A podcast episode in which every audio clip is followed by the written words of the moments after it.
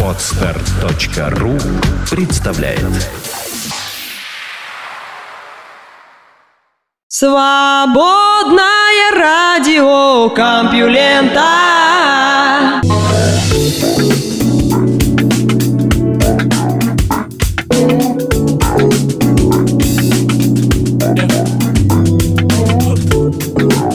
Здравствуйте, любители узнавать новое. Вы слышите Лешу Халецкого, свободное радио Компьюлента, и этот выпуск называется «Город прошлого». Как всегда, мы стараемся не следовать названию своих подкастов, и про прошлое ни слова, только открытия и взгляды в будущее. Наука и техника. Дожил бы Гитлер до высадки на Луну.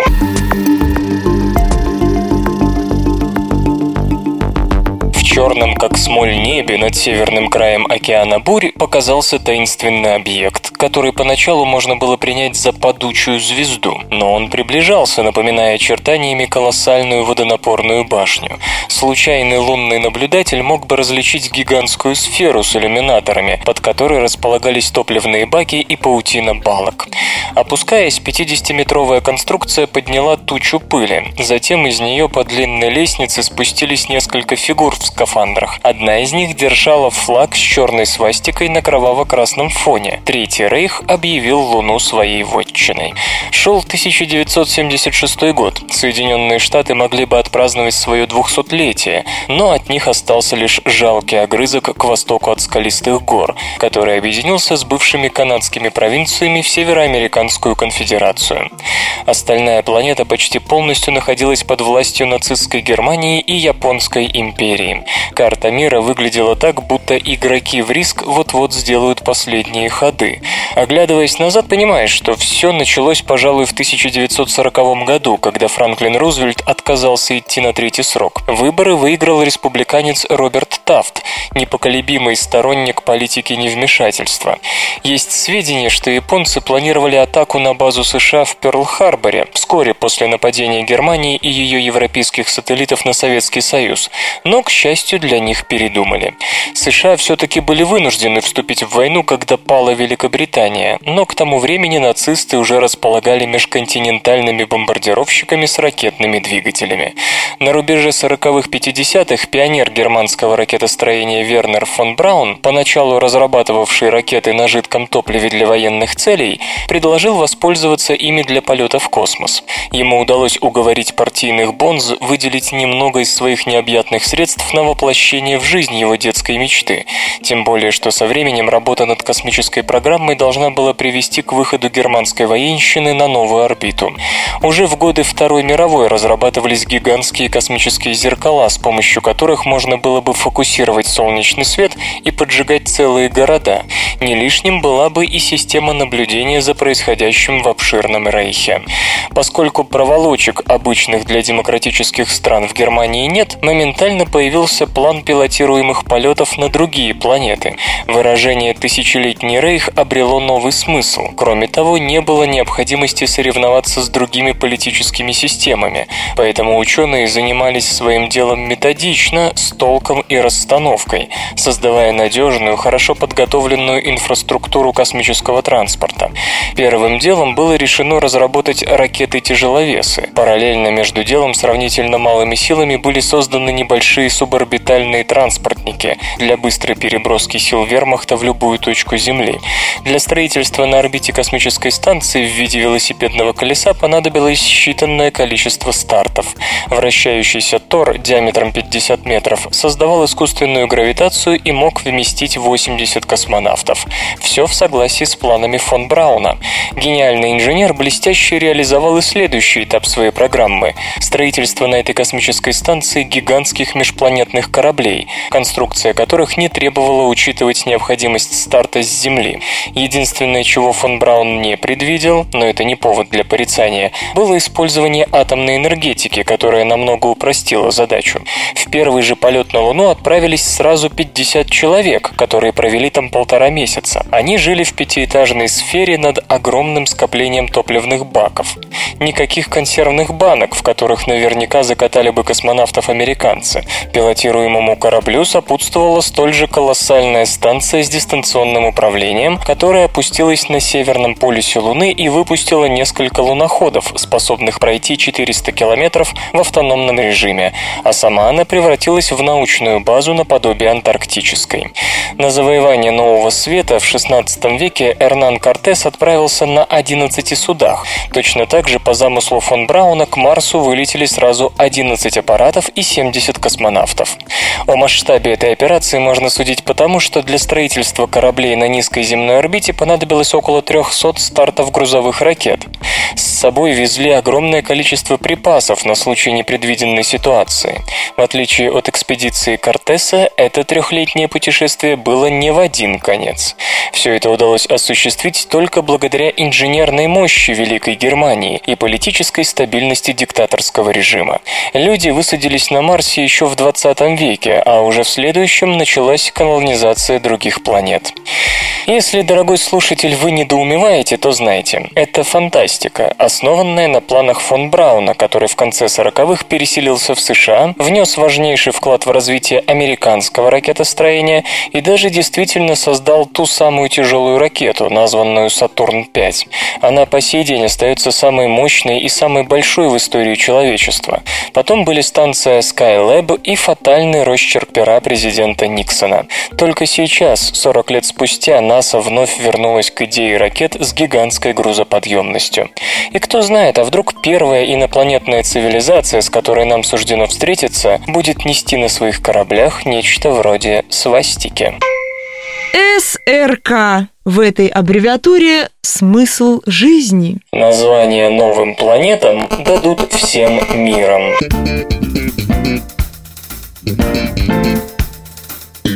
Как, по-вашему, следует назвать новые спутники Нептуна? Раньше то, что на этот счет думали простые люди, никого не интересовало. А теперь вершитель судеб космической номенклатуры готов к нам прислушаться. Международный астрономический союз санкционировал общественные кампании по именованию небесных тел. Всего несколько недель назад та же самая организация наложила вето на предложение назвать спутник Плутона вулканом в честь римского божества и вымышленной планеты из Звездного пути.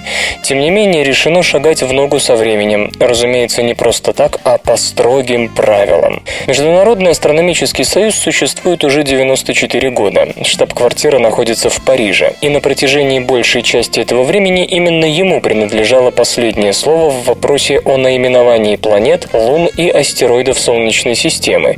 И оно не оспаривалось. Самым, пожалуй, знаменитым актом стал отказ Плутону в его притязаниях названия планеты.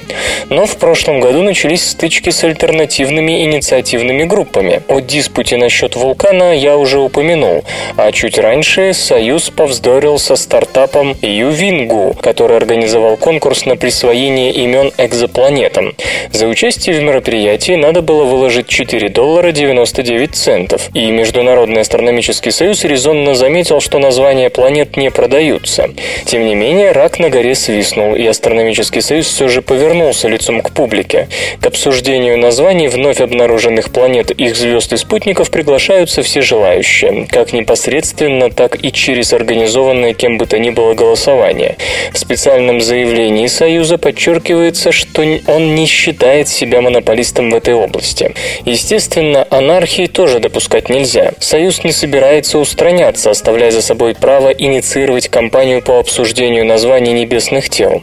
Коммерческие конкурсы запрещены. Международная дискуссия необходима. Полный список правил чуть дальше. Один из учредителей Ювингу, планетолог Алан Стерн, недоволен. С какой стати Международный астрономический союз назначил себя регулировщиком? Он по-прежнему хочет контролировать то, что не находится под его контролем? Названия космических объектов. Говоря без утайки, я считаю, что они ступили на скользкую дорожку, и рано или поздно им придется пойти на попятный.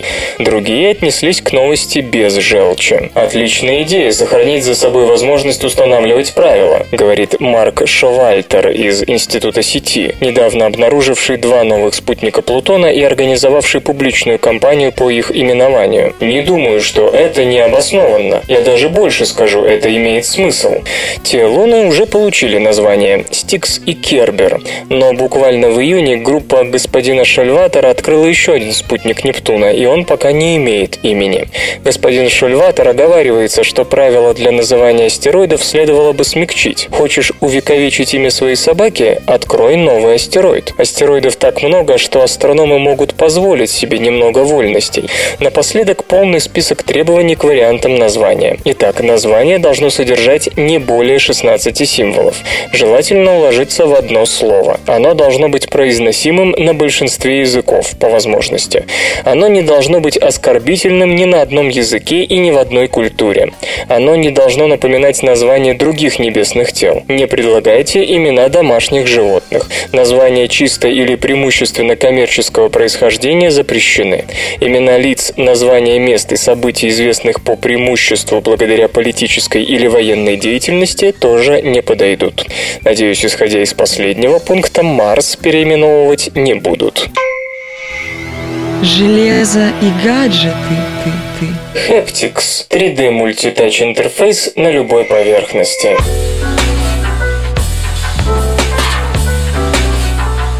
Kickstarter собираются средства на организацию производства контроллера Haptics, который в перспективе может вывести возможности жестового управления компьютерами и бытовой техникой на новый уровень.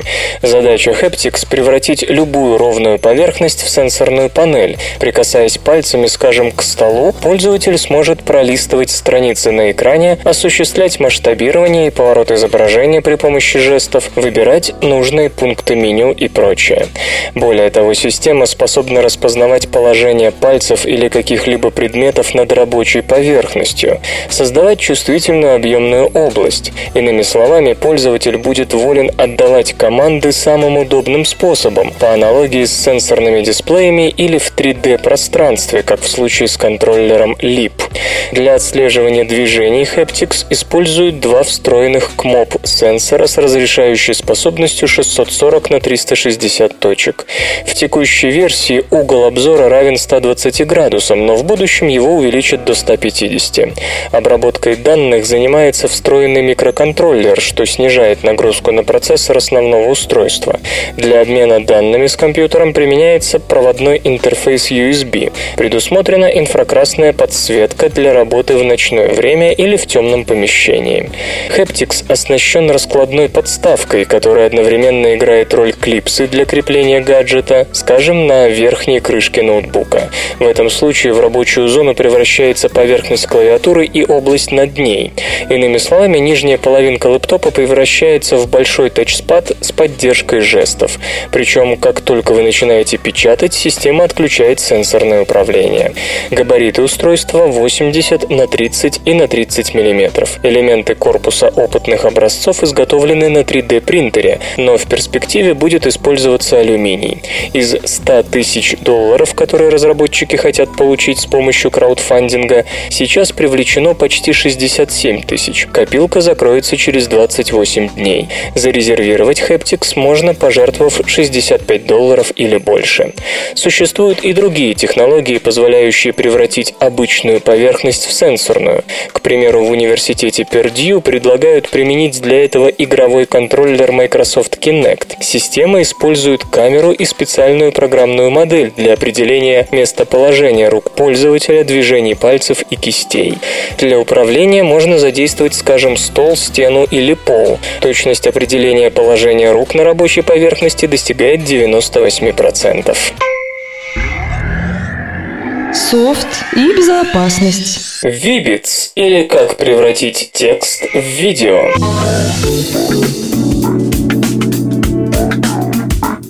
Израильский стартап Vibits, основанный два с половиной года назад, предлагает владельцам мобильных устройств одноименное приложение, позволяющее сформировать на основе веб-новости или блог-поста непродолжительный видеоматериал. Вот как это работает. Система анализирует исходную статью и извлекает из нее текстовое содержимое. Далее в дело вступают алгоритмы распознавания естественного языка и методы искусственного интеллекта, которые позволяют сделать вывод, о чем именно идет речь в представленном материале. Затем создается резюме текста, и система приступает к поиску в доступных источниках релевантного контента – фотографий, изображений, инфографики, видеоклипов и анимации.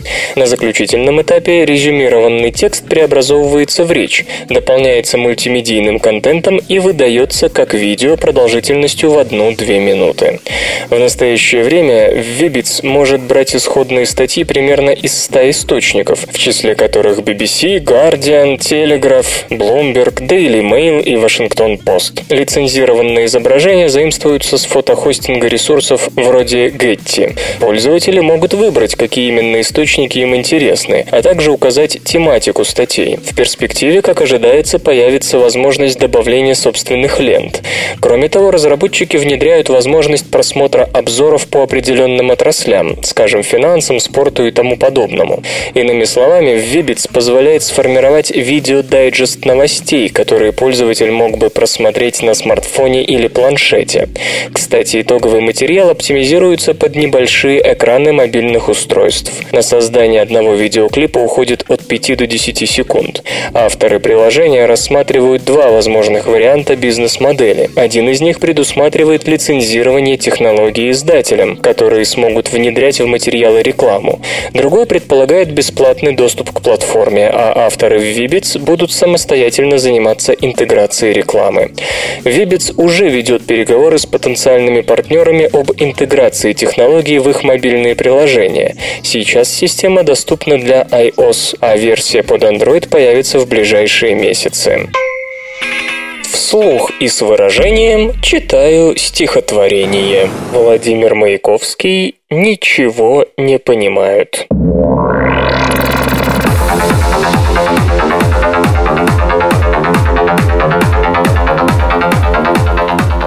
Вошел к парикмахеру, сказал спокойный: «Будьте добры, причешите мне уши». Гладкий парикмахер сразу стал хвойный. Лицо вытянулось, как у груши. «Сумасшедший, рыжий!» – запрыгали слова. Ругань металась от писка до писка. И долго хихикала чья-то голова, выдергиваясь из толпы, как старая редиска.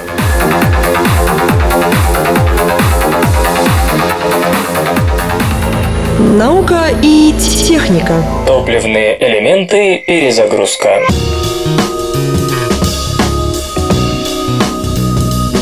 Иногда кажется, что СРК веками рассказывает про преимущества твердооксидных топливных элементов. А где же тогда результаты всех этих разработок? Что ж, пришло и их время. Компания Redox Power Systems эл эл си вместе с исследователями из Мэрилендского университета США продвигает на рынок PowerServ два восемьдесят, он же просто куб. Ибо на вид это действительно куб с габаритами один на один и на один и три метра, длина, ширина, высота. А по сути это революция.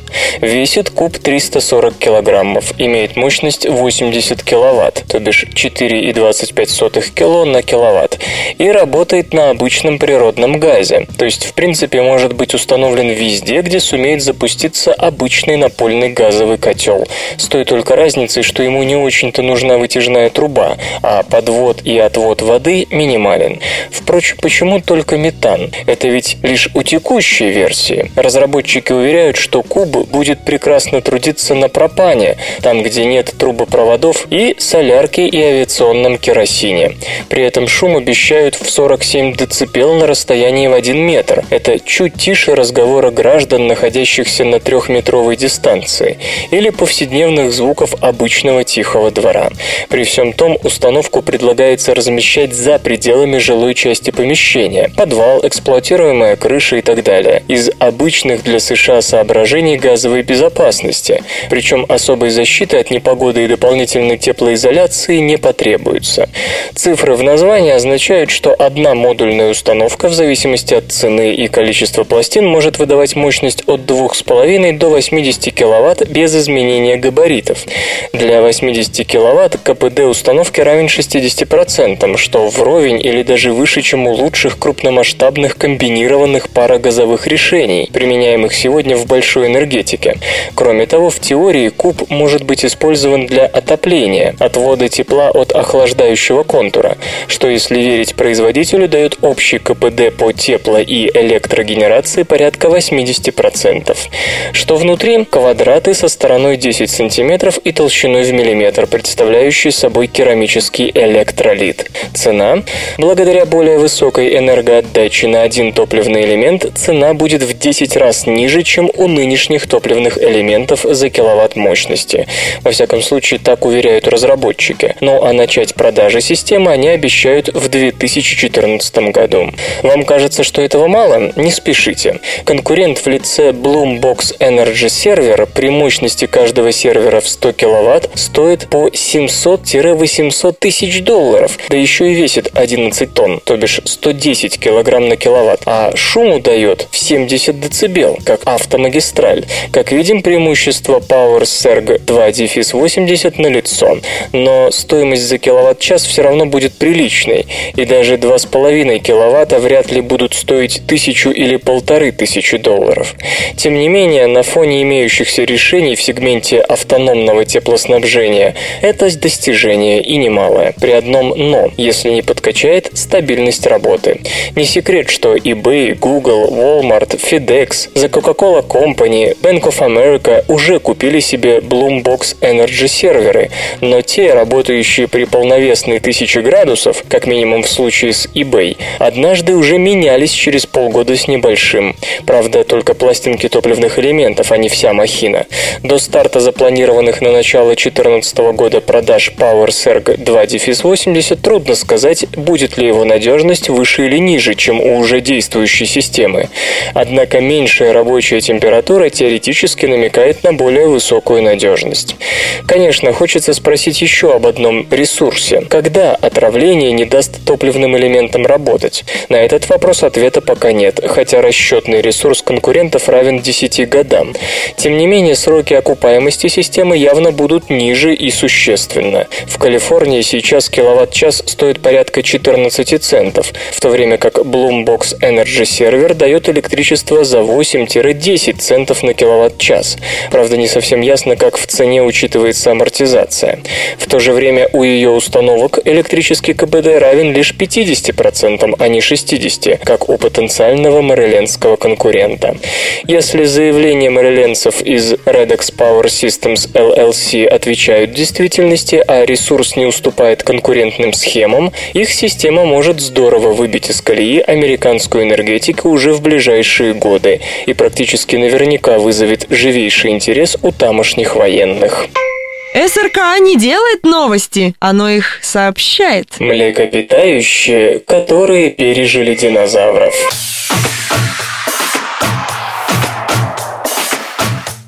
Самые ранние представители группы млекопитающих, существовавшие на протяжении ста тридцати миллионов лет, уже обладали анатомическими характеристиками, которые позволяли животным благоденствовать в тени динозавров и даже пережить массовое вымирание. Почти полный скелет, только что описанный палеонтологами, принадлежал млекопитающему, жившему около ста шестидесяти миллионов лет назад на северо-востоке нынешнего Китая. Животное было одним из первых многобугорчатых, напоминавших грызунов млекопитающих с многочисленными выростами на зубах. На протяжении большей части своего ста тридцатимиллионного существования, одного из самых продолжительных в истории млекопитающих, эти разнообразные создания играли доминирующую роль в своей среде и занимали сразу несколько экологических ниш. Это подчеркивает палеонтолог-позвоночник Джесси Ло из Чикагского университета. Одни многобугорчатые обитали на деревьях, другие на земле. Они некоторые и вовсе под землей. Короче говоря, они играли те же экологические роли, которые позднее перешли к грызунам. Следует отметить, что многобугорчатые, пережив массовое вымирание шестьдесят шесть миллионов лет назад, которое уничтожило семьдесят пять процентов видов планеты, тем не менее сошли со сцены около тридцать пять миллионов лет назад, одновременно с возникновением грызунов. Возможно, это непростое совпадение. Господин Ло и его коллеги окрестили новый вид Ругозодон Евразиатикус. Ругозодон отсылает к складчатости, морщинистости, по-английски rugosity, зубов млекопитающего. По оценке, животное весило от шестидесяти пяти до восьмидесяти граммов и размерами напоминало средней величины бурундука. До этого самые ранние многобугорчатые были известны лишь по фрагментам черепа, а также челюстным костям и зубам. Новый образец полон более чем на две трети. Оказалось, что животное обладало анатомическими чертами, которые ранее считались характерными для более поздних представителей группы. Например, у ругозодона была замечательно гибкая лодыжка, благодаря которой ступня сильно вытягивалась вниз, как у балерины, стоящей на пуантах, и могла вращаться. Вы даже не представляете, как. Подобная гибкость вкупе с чрезвычайно подвижным пальцем, соответствующим большому пальцу человеческой ноги, позволяла преимущественно наземному существу ловко преодолевать пересеченную местность. Эта особенность характерна для многобугорчатых, а прочие млекопитающие той поры были ее лишены. Ругозодон мог похвастаться также невероятно гибким позвоночником. Он крутился и вправо, и влево, выгибался в области талии и вперед, и назад. Форма и расположение зубов животного говорят о том, что ругозодон, судя по тому, зачем такие зубы нужны современным млекопитающим, питался фруктами, семенами, червями, насекомыми и, возможно, мелкими позвоночными. Именно гибкость многобугорчатых и в физическом, и в пищевом смысле сделала их столь успешными в эволюционном плане. Это отмечает палеонтолог позвоночных Брайан Дэвис из Луисвильского университета. По его словам, роль этой группы в экосистемах недооценивалась. Люди забывают о ней, ибо она не оставила потомков. Напомню, что совсем недавно исследователи описали два новых ископаемых образца, относящихся к той же эпохе и той же части света. Хотя ученые отнесли их к другой группе млекопитающих, харамиидам, палеонтолог позвоночных Гильермо Ружье из Луисвильского университета полагает, что одно из созданий, а именно арбора харамия, в действительности может оказаться многобугорчатым. Детальное сравнение его с ругозодоном могло бы прояснить отношение двух животных друг к другу. Хай-хай-хай-хай-тек-тек-тек. И все, что вокруг него. Наука, игры, культура, бизнес. Новый композит проявил необычные свойства.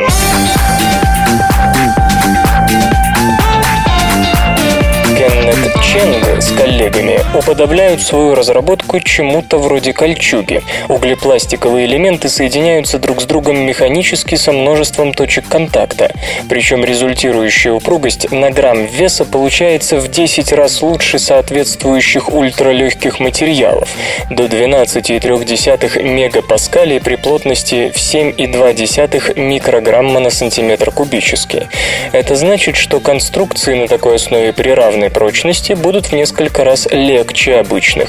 Что особенно важно, сборка легко может быть произведена в обратном направлении, если часть конструкции потребуется заменить при ремонте. Каждый элемент сборного материала может быть произведен массово и относительно быстро, за счет малых размеров, причем на роботизированных линиях. Сегодня обычные композиты, вроде тех, что используются во всяких хоккейных клюшках, теннисных ракетках и Боингах семьсот восемьдесят семь, представляют собой цельную конструкцию, конструкцию, в которой армирующие волокна намертво объединены с наполнителем. Изделие производится целиком и затем целиком же высыхает, что требует огромных производственных площадей и уймы времени на застывание пластикового накопителя. Поскольку отдача от оборудования напрямую зависит от времени изготовления единицы продукции, там, где цена имеет значение, композиты приживаются трудно. Задумайтесь, крыло огромного боинговского авиалайнера надо выполнить рассматривать целиком как одну деталь. То же самое справедливо для шестидесятидвухметрового корпуса российского тральщика по проекту двенадцать тысяч семьсот «Александрит». Материаловеды обратились к такому подходу, решив разобраться со следующим странным, казалось бы, вопросом. А можно ли создать на три дэ принтере самолет? Оказалось, это непрактично. И тогда специалисты вспомнили про структуры, внешне напоминающие продвинутый детский конструктор. Как удается добиться возможности разборки нового материала без риска его самопроизвольного рассыпания на составляющие? Все просто. Он прочен в одном направлении приложения сил, совпадающим с внешними нагрузками в конструкции. И сравнительно легко разбирается, когда сила прилагается к его элементам под необычным углом. Важнейшей чертой новых композитов называется иной характер их разрушения. Сейчас, если стекло или углепластик будут перенапряжены, то деталь внезапно в одночасье может треснуть. Причем не чуть-чуть, а по всей длине или ширине. А вот новая структура при повышении нагрузки испытывает разрушение на другой манер. Лопается только один элемент трехмерной решетки. Другие остаются такими же прочными. Следовательно, не нужно выбрасывать всю композитную деталь. Достаточно заменить один крошечный элемент, причем быстро и без всяких там клепки со сваркой, как, скажем, при ремонте металлического кузова вашего «Хаммера». Все это открывает перед материалом возможность создания на его основе конструкций с зонами программируемой деформации, вроде тех, без которых не обходится ни один современный автомобиль. Право- и левополушарность человеческой личности оказалась мифом.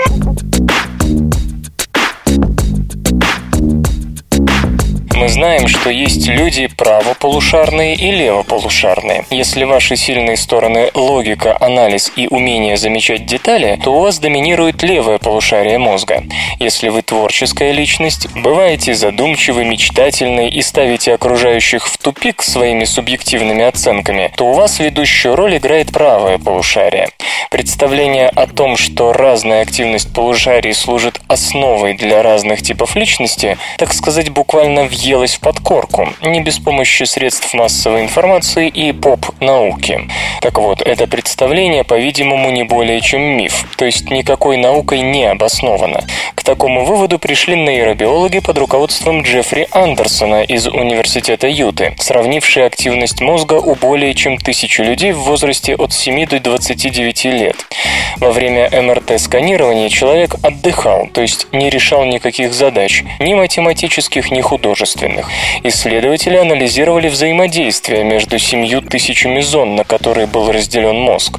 Здесь следует напомнить, что никто не сомневается в существовании специализированных зон мозга в правом и левом полушарии. Никто не сомневается и в том, что левое полушарие отвечает за язык, а правое за внимание.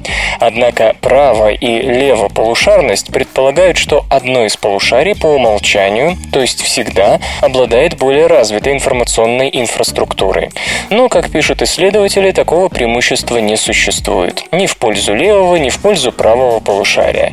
Во всяком случае, его не удалось обнаружить ни у одного из тысячи одиннадцати испытуемых, эм эр тэ снимки которых были проанализированы. Ученые, проследив за плотностью межзонных связей в мозге, пришли к выводу, что систематического усиления таких связей в правом или левом полушарии просто нет. При этом, что важно, нейробиологи не знали о типе личности тех, чьи мозги они рассматривали. То есть ученые были освобождены от подсознательной тяги видеть усиление левого полушария у человека с выдающимися аналитическими способностями. Еще раз, функциональную асимметрию мозга никто не отменяет. Набор функций у полушарий действительно различается. И с тем, что у людей бывают разные типы личности, условно говоря, аналитические и художественные, тоже никто не спорит. Но, по-видимому, на нейробиологическом уровне тип личности определяется какими-то более сложными и неочевидными факторами, нежели простое усиление того или иного полушария. Исторический анекдот. Однажды генерал Сергей Лаврентьевич Львов ехал с князем Потемкиным в Царское Село и всю дорогу должен был сидеть, притаившись в углу экипажа и не смея проронить ни слова. Дело в том, что Светлейший находился в мрачном настроении духа и упорно молчал. А в подобные часы, надо заметить, вовсе не редкие, с Потемкиным лучше было не заговаривать. Когда же Потемкин вышел из кареты, Львов Львов остановил его и умоляющим тоном сказал: «Ваша светлость, у меня есть к вам покорнейшая просьба». «Какая?» – спросил Потемкин, благоволивший генералу.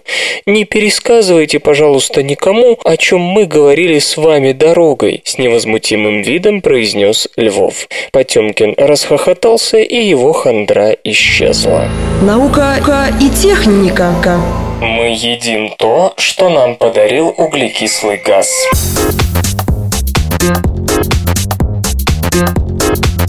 Высокий уровень углекислого газа в атмосфере по окончании последнего ледникового периода – вот что заставило наших предков заняться выращиванием пшеницы.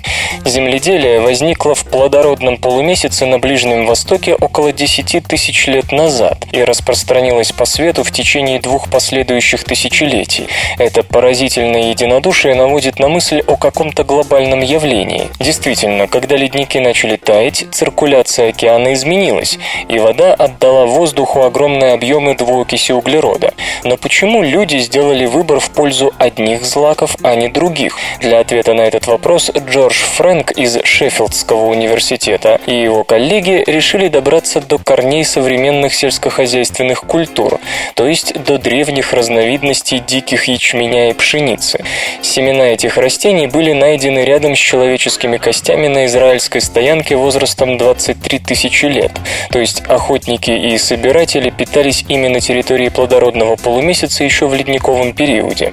Исследователи приступили к выращиванию предшественников пшеницы и ячменя в разных условиях. В одной теплице уровень СО2 был приближен к показателям ледникового периода, а в другой – к данным эпохи неолитической революции. Аналогичный эксперимент проводился с четырьмя дикими видами, которые мы сегодня не употребляем в пищу, но которые тоже росли в те времена на Ближнем Востоке.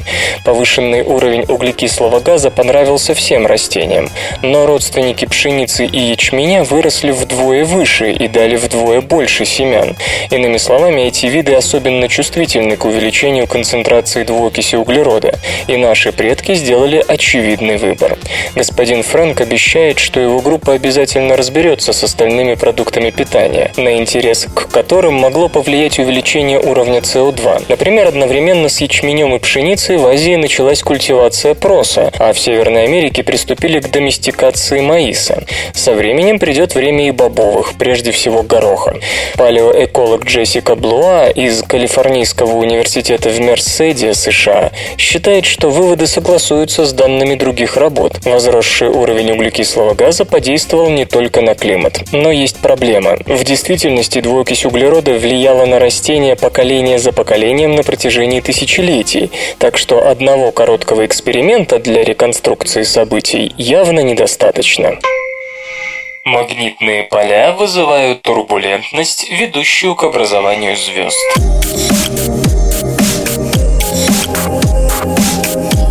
С гидродинамической точки зрения аккреционные диски весьма стабильны, так как согласно кеплеровским законам движения планет угловой момент возрастает от центра к периферии, рассказывает Франк Штефани из центра имени Гельмгольца Дрезден-Россендорф, Германия. Чтобы объяснить темпы роста звезд и черных дыр, поглощающих содержимое своих аккреционных дисков, должен существовать механизм, способный дестабилизировать вращающийся диск и в то же время могущий обеспечить перемещение масс к центру диска, а углового момента к периферии. В тысяча девятьсот пятьдесят девятом году Евгений Павлович Велихов предположил, что магнитные поля могут создать в стабильных вращающихся потоках турбулентность значимых масштабов. Впоследствии эта идея была развита до магниторотационной неустойчивости, эм эр эн, которую сейчас склонны видеть в любом вращающемся потоке проводящей жидкости, в применении к космосу не только жидкости. Однако, если верить в влиянию этого фактора на образование звезд и рост черных дыр, то нужно объяснить, как у протозвездных облаков и аккреционных дисков появляется хотя бы минимальная проводимость. Между тем, в так называемых мертвых зонах протопланетных дисков и дальних краях дисков аккреционных вокруг черной дыры, где проводимость очень низка, обсчитать магниторотационную неустойчивость оказалось сложно, что родило бурление в астрофизической среде, есть она там или нет. В две тысячи пятом году Франк Штефани с коллегами впервые повторили в лаборатории магниторотационный эксперимент с жидким металлом, используя лишь вертикально ориентированное магнитное поле. Его пришлось сделать довольно мощным, а скорость вращения большой. Однако, добавив к вертикальному круговое магнитное поле, ученые смогли наблюдать тот же эффект при существенно меньшем магнитном поле и скоростях вращения. Может показаться, что сценарий такого спиралевидного итогового магнитного поля способен объяснить появление эм эр эн в протопланетных и аккреционных дисках, где ей вроде бы не место из-за слабости магнитных полей во втором и малых скоростей вращения в первом случае. В то же время астрофизики подвергли сомнению подобный подход. эм эр эн, по их словам, нарушала стабильность дисков только тогда, когда те сравнительно круто обрывались по краям, то есть имели параметры вращения, не удовлетворявшие кеплеровским законам. В ответ на это Олег Кириллов из того же центра имени Гельмгольца и Франк Штефани провели расчеты, в которых показали, что спиралевидный магниторотационный эффект в значительной степени подходит к вращающимся потоках с кеплеровскими параметрами в том случае, если круговое магнитное поле не вносится в диск целиком извне, но хотя бы частично формируется внутри аккреционного диска. Кажется, это куда более реалистичный сценарий. Даже в том крайнем случае, когда вертикальное магнитное поле вообще отсутствует, мы сталкиваемся с проблемой того, что появляется первым – курица или яйцо. Ведь когда возникает круговое магнитное поле, оно частично дестабилизирует диск, и возникающая в итоге турбулентность генерирует компоненты вертикального магнитного поля, а те из-за особенностей вращательного движения диска рождают дополнительное круговое магнитное поле. Итак, вопреки устоявшимся астрофизическим взглядам, согласно расчетам как с вертикальным, так и без вертикального магнитного поля в начале процесса, эм эр эн вполне возможно в областях с низкой проводимостью, таких как мертвые зоны вращающихся дисков. Очевидно, если подобное явление широко распространено в реальных астрономических объектах, включая диски и протозвездные облака, их влияние на образование светил и рост черных дыр будет трудно переоценить. Именно нестабильность, вызываемая магниторотационной неустойчивостью, вполне может провоцировать коллапс дисков и связанные с этим процессы формирования звезд и других небесных тел. Вы слышите голос Валеры Халецкого. Лёши. Лёши Халецкого. В эфире радио «Маяк». Свободное радио «Компьюлента». Ну, как-то так. Новая разновидность углерода должна быть стабильна и очень прочна.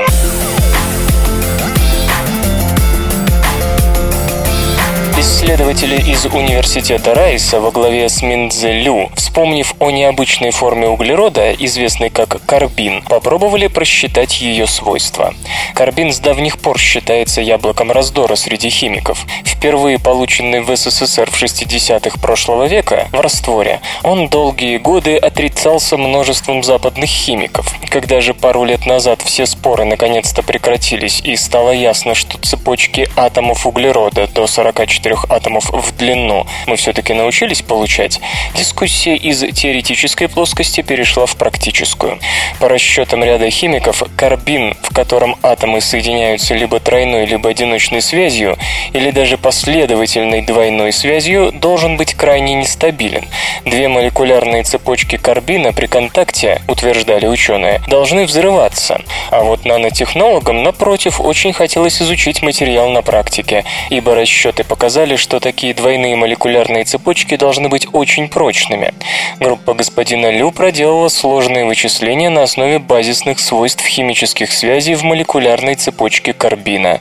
Получилось, что пресловутые нанотрубки и графен уступают карбину, и существенно. Последний должен иметь жесткость в десять в десятой степени ньютон-метров на килограмм, а графен и нанотрубки могут похвастаться лишь четыре с половиной на десять в восьмой степени ньютон-метров ньютон-метров на килограмм. Иными словами, это чуть ли не самый жесткий изо всех известных материалов. Его модуль упругости предположительно равен тридцати двум целым семи десятым терапаскалей. Прочность карбина тоже впечатлила. На разрыв одной молекулярной цепочки из него требуется десять наноньютонов. Таким образом, удельная прочность материала равна шести-семи целым семью десятыми на десять в седьмой степени ньютон-метров на килограмм, в то время как у графена она составляет четыре целых семь десятых - пять целых пять на десять в седьмой степени, а у углеродных нанотрубок четыре целых три десятых - пять на десять в седьмой степени. Да даже у алмаза показатель не превышает двух целых пяти десятых - шести целых пяти на десять в седьмой степени ньютон-метров на килограмм. Другой интересной особенностью карбина является его высокая гибкость, помещающая материал между типичным полимером и двухцепочечной молекулой ДНК.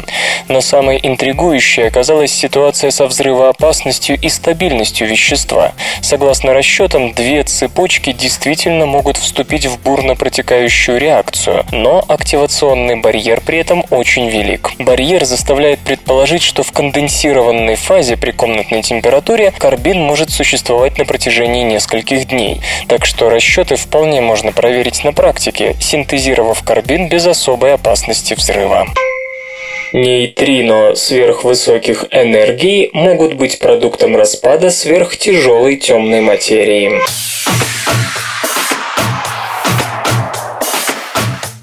Нейтринная обсерватория Ice Cube, находящаяся в Антарктиде на станции Амундсен-Скотт, не так давно обнаружила нейтрино с энергиями порядка петаэлектрон-вольта, то есть одного квадриллиона электрон-вольт. Но ни с гамма-всплесками, ни с другими событиями астрономического характера связать эти нейтрино не удалось.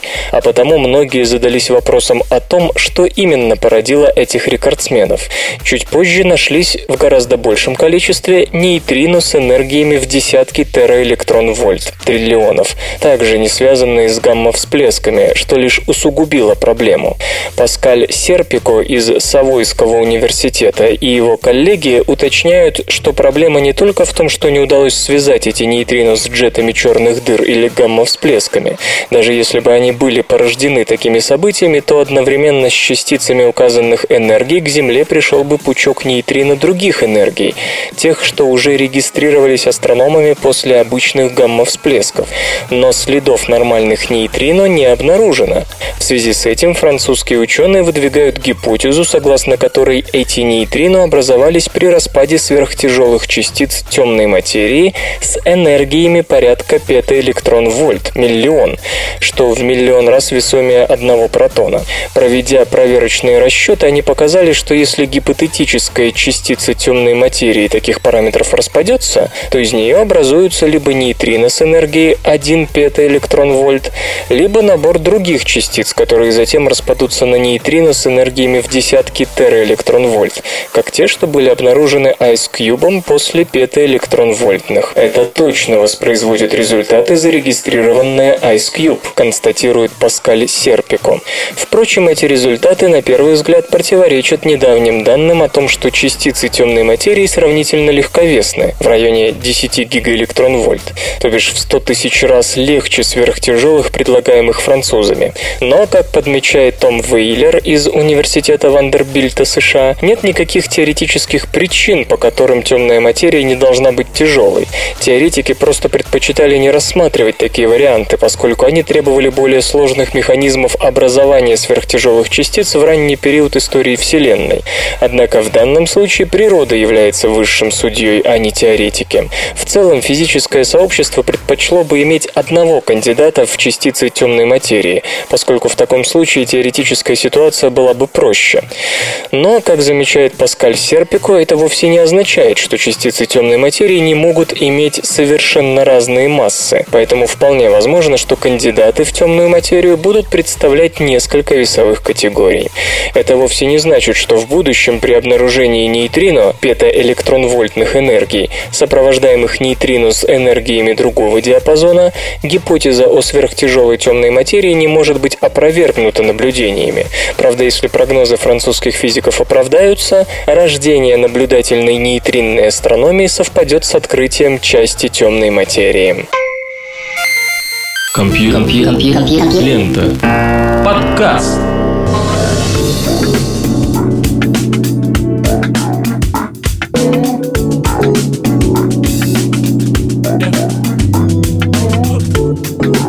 Выпуск под названием «Город прошлого» завершен. Вы слышали Лешу Халецкого, свободное радио Компьюлента и еще песенка. Свободное радио Компьюлента. Скачать другие выпуски подкаста вы можете на podster точка ру.